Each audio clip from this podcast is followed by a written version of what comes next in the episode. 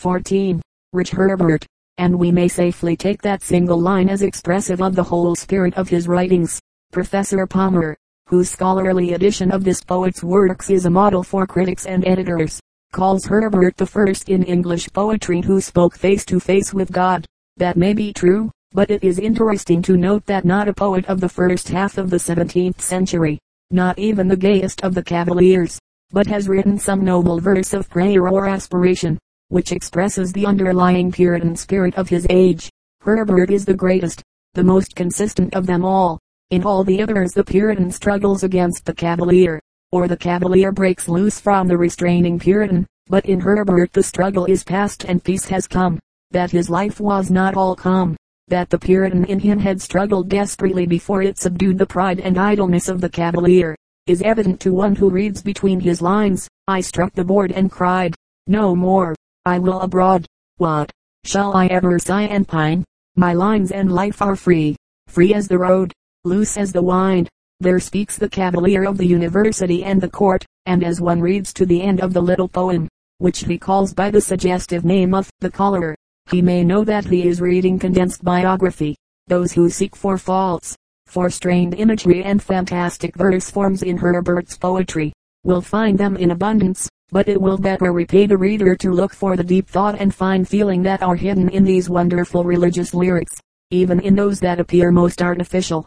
The fact that Herbert's reputation was greater, at times, than Milton's, and that his poems when published after his death had a large sale and influence, shows certainly that he appealed to the men of his age, and his poems will probably be read and appreciated, if only by the few just so long as men are strong enough to understand the Puritan's spiritual convictions. Life. Herbert's life is so quiet and uneventful that to relate a few biographical facts can be of little advantage. Only as one reads the whole story by Izaak Walton can he share the gentle spirit of Herbert's poetry. He was born at Montgomery Castle, Wales, 1593, of a noble Welsh family. His university course was brilliant and after graduation he waited long years in the vain hope of preferment at court. All his life he had to battle against disease, and this is undoubtedly the cause of the long delay before each new step in his course. Not till he was 37 was he ordained and placed over the little church of Bemerton. How he lived here among plain people, in this happy corner of the Lord's field, hoping all things and blessing all people, asking his own way to Zion and showing others the way, should be read in Walton. It is a brief life, less than three years of work before being cut off by consumption, but remarkable for the single great purpose and the glorious spiritual strength that shine through physical weakness. Just before his death he gave some manuscripts to a friend, and his message is worthy of John Bunyan. Deliver this little book to my dear brother Ferrar, and tell him he shall find in it a picture of the many spiritual conflicts that have passed betwixt God and my soul before I could subject mine to the will of Jesus my Master in whose service I have now found perfect freedom. Desire him to read it, and then, if he can think it may turn to the advantage of any dejected poor soul, let it be made public. If not, let him burn it, for I and it are less than the least of God's mercies.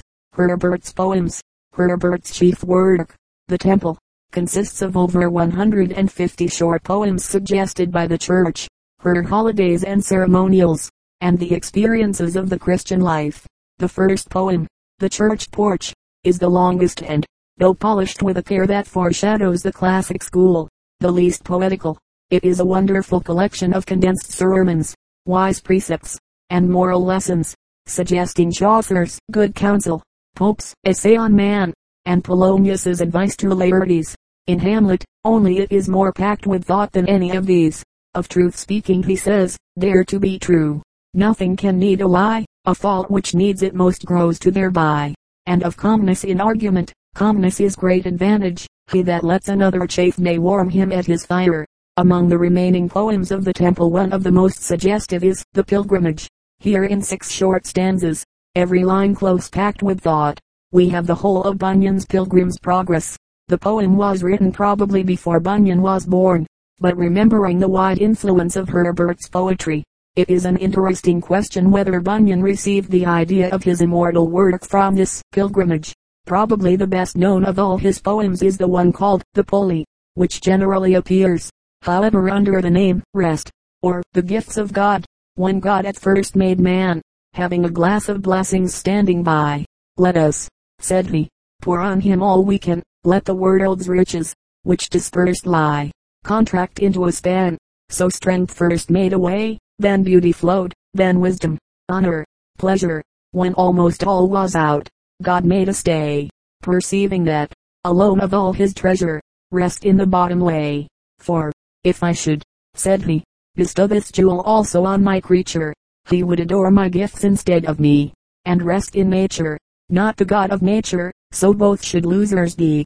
Yet let him keep the rest, but keep them with repining restlessness, let him be rich and weary, that at least, if goodness lead him not, yet weariness may toss him to my breast. Among the poems which may be read as curiosities of versification, and which arouse the wrath of the critics against the whole metaphysical school, are those like Easter Wings and The Altar, which suggest in the printed form of the poem the thing of which the poet sings. More ingenious is the poem in which rhyme is made by cutting off the first letter of a preceding word, as in the five stanzas of Paradise. I bless thee, Lord, because I grow among thy trees, which in a row to thee both fruit and order owe.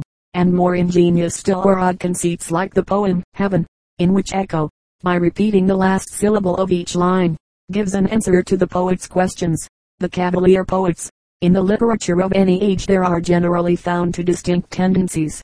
The first expresses the dominant spirit of the times, the second, a secret or an open rebellion. So in this age, side by side with the serious and rational Puritan, lives the gallant and trivial Cavalier. The Puritan finds expression in the best poetry of the period, from Donne to Milton, and in the prose of Baxter and Bunyan the Cavalier in a small group of poets, Herrick, Lovelace, Suckling, and Carew, who write songs generally in lighter vein, gay, trivial, often licentious, but who cannot altogether escape the tremendous seriousness of Puritanism. Thomas Carew 1598, 1639. Carew may be called the inventor of Cavalier love poetry, and to him, more than to any other, is due the peculiar combination of the sensual and the religious which marked most of the minor poets of the 17th century. His poetry is the Spenserian pastoral stripped of its refinement of feeling and made direct, coarse, vigorous. His poems, published in 1640, are generally, like his life, trivial or sensual, but here and there is found one, like the following, which indicates that with the metaphysical and cavalier poets a new and stimulating force had entered English literature. Ask me no more where Jove bestows, when June is past, the fading rose, for in your beauties orient deep these flowers, as in their causes, sleep. Ask me no more where those stars light that downwards fall in dead of night, for in your eyes they sit, and their fixed become as in their sphere. Ask me no more if east or west the phoenix builds her spicy nest, for unto you at last she flies, and in your fragrant bosom dies. Robert Herrick 1591-1674 Herrick is the true cavalier, gay, devil may care in disposition, but by some freak of fate a clergyman of Dean Prior, in South Devon, a county made famous by him and Blackmore. Here, in a country parish, he lived discontentedly, longing for the joys of London and the Mermaid Tavern. His bachelor establishment consisting of an old housekeeper, a cat, a dog, a goose, a tame lamb, one hen, for which he thanked God in poetry because she laid an egg every day, and a pet pig that drank beer with Herrick out of a tankard, with admirable good nature. Herrick made the best of these uncongenial surroundings. He watched with sympathy the country life about him and caught its spirit in many lyrics, a few of which, like Corinna's maying, gather ye rosebuds while ye may, and to daffodils, are among the best known in our language. His poems cover a wide range, from trivial love songs, taken in spirit, to hymns of deep religious feeling. Only the best of his poems should be read, and these are remarkable for their exquisite sentiment and their graceful, melodious expression. The rest, since they reflect something of the coarseness of his audience, may be passed over in silence. Late in life Herrick published his one book, Hesperides and Noble Numbers 1648. The latter half contains his religious poems, and one has only to read there the remarkable litany to see how the religious terror that finds expression in Bunyan's grace abounding could master even the most careless of cavalier singers. Suckling and Lovelace, Sir John Suckling 1609-1642 was one of the most brilliant wits of the court of Charles I who wrote poetry as he exercised a horse or fought a duel, because it was considered a gentleman's accomplishment in those days. His poems, struck from his wild life like sparks from his rapier, are utterly trivial, and, even in his best known Ballad upon a Wedding, rarely rise above mere doggerel. It is only the romance of his life his rich, brilliant, careless youth and his poverty and suicide in Paris, whither he fled because of his devotion to the Stuarts that keeps his name alive in our literature. In his life and poetry Sir Richard Lovelace 1618-1658 offers a remarkable parallel to Suckling, and the two are often classed together as perfect representatives of the followers of King Charles. Lovelace's Lucasta, a volume of love lyrics, is generally on a higher plane than Suckling's work, and a few of the poems like To Lucasta, and to Althea, from prison, deserve the secure place they have won. In the latter occur the oft quoted lines, Stone walls do not a prison make, nor iron bars a cage, mine's innocent and quiet take that for an hermitage. If I have freedom in my love, and in my soul am free, angels alone that soar above enjoy such liberty. John Milton 1608-1674 My soul was like a star and dwelt apart, bowed heads to voice whose sound was like the sea pure as the naked heavens majestic, free, so didst thou travel on life's common way in cheerful godliness, and yet thy heart the lowliest duties on herself did lay. From Wordsworth's Sonnet on Milton, Shakespeare and Milton are the two figures that tower conspicuously above the goodly fellowship of men who have made our literature famous. Each is representative of the age that produced him, and together they form a suggestive commentary upon the two forces that rule our humanity, the force of impulse and the force of a fixed purpose. Shakespeare is the poet of impulse, of the loves, hates, fears, jealousies, and ambitions that swayed the men of his age. Milton is the poet of steadfast will and purpose, who moves like a god amid the fears and hopes and changing impulses of the world, regarding them as trivial and momentary things that can never swerve the great soul from its course. It is well to have some such comparison in mind while studying the literature of the Elizabethan and the Puritan age while Shakespeare and Ben Jonson and their unequaled company of wits make merry at the Mermaid Tavern. There is already growing up on the same London street a poet who shall bring a new force into literature, who shall add to the Renaissance culture and love of beauty the tremendous moral earnestness of the Puritan. Such a poet must begin, as the Puritan always began, with his own soul, to discipline and enlighten it, before expressing its beauty in literature. He that would hope to write well hereafter in laudable things, says Milton, ought himself to be a true poem, that islander composition and pattern of the best and most honorable things. Here is a new proposition in art which suggests the lofty ideal of Fra Angelico, that before one can write literature, which is the expression of the ideal, he must first develop in himself the ideal man. Because Milton is human he must know the best in humanity, therefore he studies, giving his days to music, art, and literature his nights to profound research and meditation. But because he knows that man is more than mortal he also prays, depending, as he tells us, on devout prayer to that eternal spirit who can enrich with all utterance and knowledge. Such a poet is already in spirit far beyond the Renaissance, though he lives in the autumn of its glory and associates with its literary masters. There is a spirit in man, says the old Hebrew poet, and the inspiration of the Almighty giveth him understanding. Here, in a word, is the secret of Milton's life and writing. Hence his long silences, years passing without a word, and when he speaks it is like the voice of a prophet who begins with the sublime announcement, The Spirit of the Lord is upon me. Hence his style, producing an impression of sublimity, which has been marked for wonder by every historian of our literature. His style was unconsciously sublime because he lived and thought consciously in a sublime atmosphere. Life of Milton. Milton is like an ideal in the soul, like a lofty mountain on the horizon. We never attain the ideal, we never climb the mountain, but life would be inexpressibly poorer were either to be taken away. From childhood Milton's parents set him apart for the attainment of noble ends, and so left nothing to chance in the matter of training. His father, John Milton, is said to have turned Puritan while a student at Oxford and to have been disinherited by his family, whereupon he settled in London and prospered greatly as a scrivener, that island a kind of notary. In character the elder Milton was a rare combination of scholar and businessman. a radical Puritan in politics and religion, yet a musician, whose hymn tunes are still sung, and a lover of art and literature. The poet's mother was a woman of refinement and social grace, with a deep interest in religion and in local charities. So the boy grew up in a home which combined the culture of the Renaissance with the piety and moral strength of early Puritanism. He begins, therefore, as the heir of one great age and the prophet of another. Apparently the elder Milton shared Bacon's dislike for the educational methods of the time and so took charge of his son's training, encouraging his natural tastes, teaching him music, and seeking out a tutor who helped the boy to what he sought most eagerly, not the grammar and mechanism of Greek and Latin but rather the stories, the ideals, the poetry that hide in their incomparable literatures. At twelve years we find the boy already a scholar in spirit, and able to rest till after midnight because of the joy with which his study was rewarded. From boyhood to great principles seem to govern Milton's career. 1.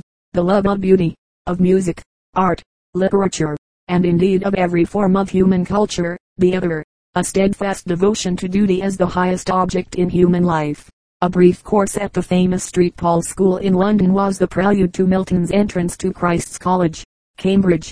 Here again he followed his natural bent and, like Bacon, found himself often in opposition to the authorities. Aside from some Latin poems, the most noteworthy song of this period of Milton's life is his splendid ode, On the Morning of Christ's Nativity, which was begun on Christmas Day, 1629. Milton, while deep in the classics, had yet a greater love for his native literature. Spenser was for years his master. In his verse we find every evidence of his loving study of Shakespeare, and his last great poems show clearly how he had been influenced by Fletcher's Christ's Victory and Triumph. But it is significant that this first ode rises higher than anything of the kind produced in the famous age of Elizabeth. While at Cambridge it was the desire of his parents that Milton should take orders in the Church of England, but the intense love of mental liberty which stamped the Puritan was too strong within him, and he refused to consider the oath of servitude, as he called it, which would mark his ordination. Throughout his life Milton, though profoundly religious, held aloof from the strife of sects. In belief, he belonged to the extreme Puritans, called separatists, independents, congregationalists, of which our pilgrim fathers are the great examples but he refused to be bound by any creed or church discipline, as ever in my great taskmaster's eye. In this last line of one of his sonnets is found Milton's rejection of every form of outward religious authority in face of the supreme Puritan principle, the liberty of the individual soul before God. A long period of retirement followed Milton's withdrawal from the university in 1632. At his father's country home in Horton he gave himself up for six years to solitary reading and study roaming over the wide fields of Greek, Latin, Hebrew, Spanish, French, Italian, and English literatures, and studying hard at mathematics, science, theology, and music, a curious combination. To his love of music we owe the melody of all his poetry, and we note it in the rhythm and balance which make even his mighty prose arguments harmonious. In Lycidas, L'Allegro, Il Penseroso, Arcades, Comus, and a few sonnets, we have the poetic results of this retirement at Horton. Few, indeed, but the most perfect of their kind that our literature has recorded. Out of solitude, where his talent was perfected, Milton entered the busy world where his character was to be proved to the utmost. From Horton he traveled abroad, through France, Switzerland, and Italy, everywhere received with admiration for his learning and courtesy, winning the friendship of the exiled Dutch scholar Grotius. In Paris, and of Galileo in his sad imprisonment in Florence. He was on his way to Greece when news reached him of the break between king and parliament. With the practical insight which never deserted him Milton saw clearly the meaning of the news. His cordial reception in Italy, so chary of praise to anything not Italian, had reawakened in Milton the old desire to write an epic which England would not willingly let die, but at thought of the conflict for human freedom all his dreams were flying to the winds. He gave up his travels and literary ambitions and hurried to England, for I thought it base, he says, to be traveling at my ease for intellectual culture while my fellow countrymen at home were fighting for liberty. Then for nearly 20 years the poet of great achievement and still greater promise disappears. We hear no more songs, but only the prose denunciations and arguments which are as remarkable as his poetry. In all our literature there is nothing more worthy of the Puritan spirit than this laying aside of personal ambitions in order to join in the struggle for human liberty. In his best known sonnet, on his blindness, which reflects his grief, not at darkness, but at his abandoned dreams, we catch the sublime spirit of this renunciation. Milton's opportunity to serve came in the crisis of 1649. The king had been sent to the scaffold, paying the penalty of his own treachery, and England sat shivering at its own deed, like a child or a Russian peasant who in sudden passion resists unbearable brutality and then is afraid of the consequences. Two weeks of anxiety, of terror and silence followed, then appeared Milton's tenure of kings and magistrates. To England it was like the coming of a strong man, not only to protect the child, but to justify his blow for liberty. Kings no less than people are subject to the eternal principle of law, the divine right of a people to defend and protect themselves. That was the mighty argument which calmed the people's dread and proclaimed that a new man and a new principle had arisen in England.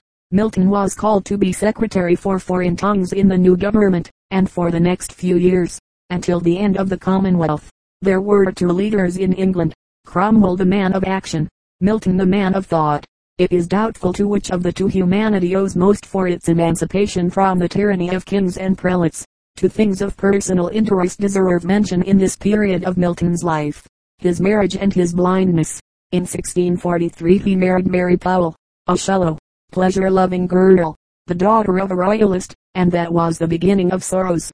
After a month, tiring of the austere life of a Puritan household, she abandoned her husband, who, with the same radical reasoning with which he dealt with affairs of state, promptly repudiated the marriage. His doctrine and discipline of divorce and his tetrachordon are the arguments to justify his position, but they aroused a storm of protest in England and they suggest to a modern reader that Milton was perhaps as much to blame as his wife, and that he had scant understanding of a woman's nature. When his wife, fearing for her position, appeared before him in tears, all his ponderous arguments were swept aside by a generous impulse, and though the marriage was never a happy one, Milton never again mentioned his wife's desertion.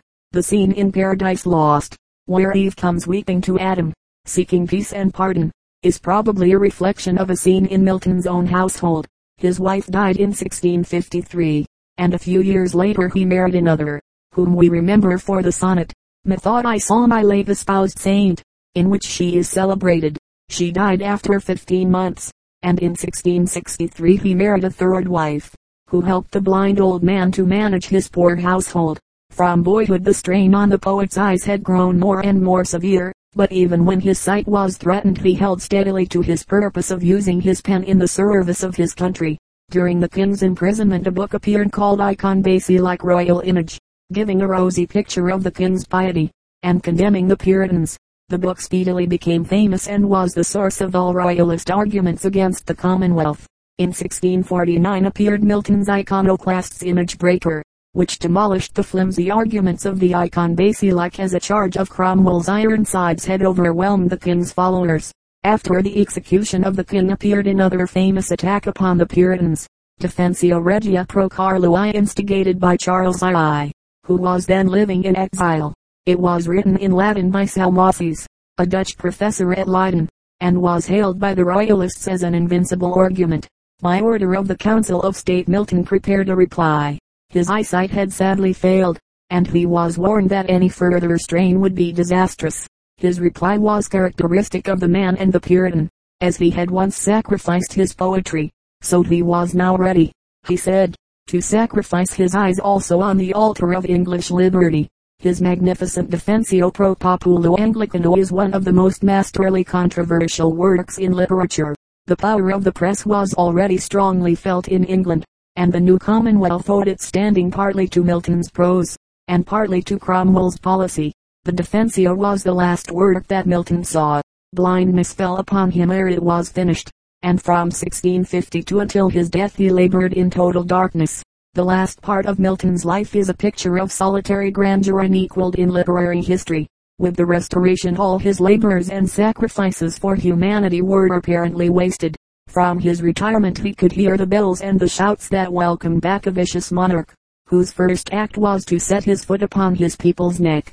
Milton was immediately marked for persecution. He remained for months in hiding, he was reduced to poverty, and his books were burned by the public hangman. His daughters, upon whom he depended in his blindness, rebelled at the task of reading to him and recording his thoughts. In the midst of all these sorrows we understand, in Samson, the cry of the blind champion of Israel, now blind, disheartened, shamed, dishonored, quelled, to what can I be useful, wherein serve my nation, and the work from heaven imposed, but to sit idle on the household hearth, a bird news drone, to visit a gaze, or painted object. Milton's answer is worthy of his own great life. Without envy or bitterness he goes back to the early dream of an immortal poem and begins with superb consciousness of power to dictate his great epic. Paradise Lost was finished in 1665. After seven years labor in darkness, with great difficulty he found a publisher, and for the great work, now the most honored poem in our literature, he received less than certain verse makers of our day receive for a little song in one of our popular magazines. Its success was immediate though, like all his work, it met with venomous criticism. Dryden summed up the impression made on thoughtful minds of his time when he said, This man cuts us all out, and the ancients too. Thereafter a bit of sunshine came into his darkened home, for the work stamped him as one of the world's great writers, and from England and the continent pilgrims came in increasing numbers to speak their gratitude.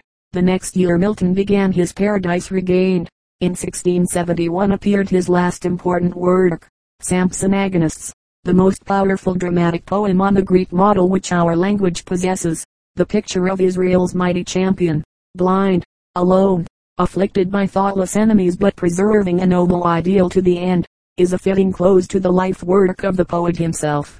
For years he was silent, dreaming who shall say what dreams in his darkness, and saying cheerfully to his friends, still guides the heavenly vision. He died peacefully in 1674, the most sublime and the most lonely figure in our literature. Milton's early poetry. In his early work Milton appears as the inheritor of all that was best in Elizabethan literature, and his first work, the Ode on the Morning of Christ's Nativity, approaches the high water mark of lyric poetry in England. In the next six years, from 1631 to 1637, he wrote but little, scarcely more than 2,000 lines, but these are among the most exquisite and the most perfectly finished in our language. L'Allegro and Il Penseroso are twin poems, containing many lines and short descriptive passages which linger in the mind like strains of music, and which are known and loved wherever English is spoken. L'Allegro, the joyous or happy man is like an excursion into the English fields at sunrise. The air is sweet, birds are singing, a multitude of sights, sounds, fragrances, fill all the senses, and to this appeal of nature the soul of man responds by being happy, seeing in every flower and hearing in every harmony some exquisite symbol of human life. Il Penseroso takes us over the same ground at twilight and at moonrise. The air is still fresh and fragrant, the symbol is a mild if possible, more tenderly beautiful than before, but the gay mood is gone, though its memory lingers in the afterglow of the sunset. A quiet thoughtfulness takes the place of the pure, joyous sensation of the morning, a thoughtfulness which is not sad, though like all quiet moods it is akin to sadness, and which sounds the deeps of human emotion in the presence of nature. To quote scattered lines of either poem is to do injustice to both. They should be read in their entirety the same day, one at morning, the other at eventide, if one is to appreciate their beauty and suggestiveness. The Mask of Comus is in many respects the most perfect of Milton's poems. It was written in 1634 to be performed at Ludlow Castle before the Earl of Bridgewater and his friends. There is a tradition that the Earl's three children had been lost in the woods, and, whether true or not, Milton takes the simple theme of a person lost, calls in an attendant spirit to protect the wanderer, and out of this, with its natural action and melodious songs, makes the most exquisite pastoral drama that we possess. In form it is a masque, like those gorgeous products of the Elizabethan age of which Ben Jonson was the master. England had borrowed the idea of the masque from Italy and had used it as the chief entertainment at all festivals, until it had become to the nobles of England what the miracle play had been to the common people of a previous generation. Milton, with his strong Puritan spirit, could not be content with the mere entertainment of an idle hour. Comus has the gorgeous scenic effects, the music and dancing of other masks, but its moral purpose and its ideal teachings are unmistakable. The triumph of virtue would be a better name for this perfect little mask, for its theme is that virtue and innocence can walk through any peril of this world without permanent harm. This eternal triumph of good over evil is proclaimed by the attendant spirit who has protected the innocent in this life and who now disappears from mortal sight to resume its life of joy. Mortals, that would follow me, love virtue, she alone is free. She can teach ye how to climb higher than the sphery chime, or if virtue feeble were, heaven itself would stoop to her. While there are undoubted traces of Jonson and John Fletcher in Milton's Comus, the poem far surpasses its predecessors in the airy beauty and melody of its verses. In the next poem, Lycidas, a pastoral elegy written in 1637, and the last of his Horton poems, Milton is no longer the inheritor of the old age, but the prophet of a new. A college friend, Edward King, had been drowned in the Irish Sea, and Milton follows the poetic custom of his age by representing both his friend and himself in the guise of shepherds leading the pastoral life. Milton also uses all the symbolism of his predecessors, introducing fawns, satyrs, and sea nymphs. But again the Puritan is not content with heathen symbolism, and so introduces a new symbol of the Christian shepherd responsible for the souls of men, whom he likens to hungry sheep that look up and are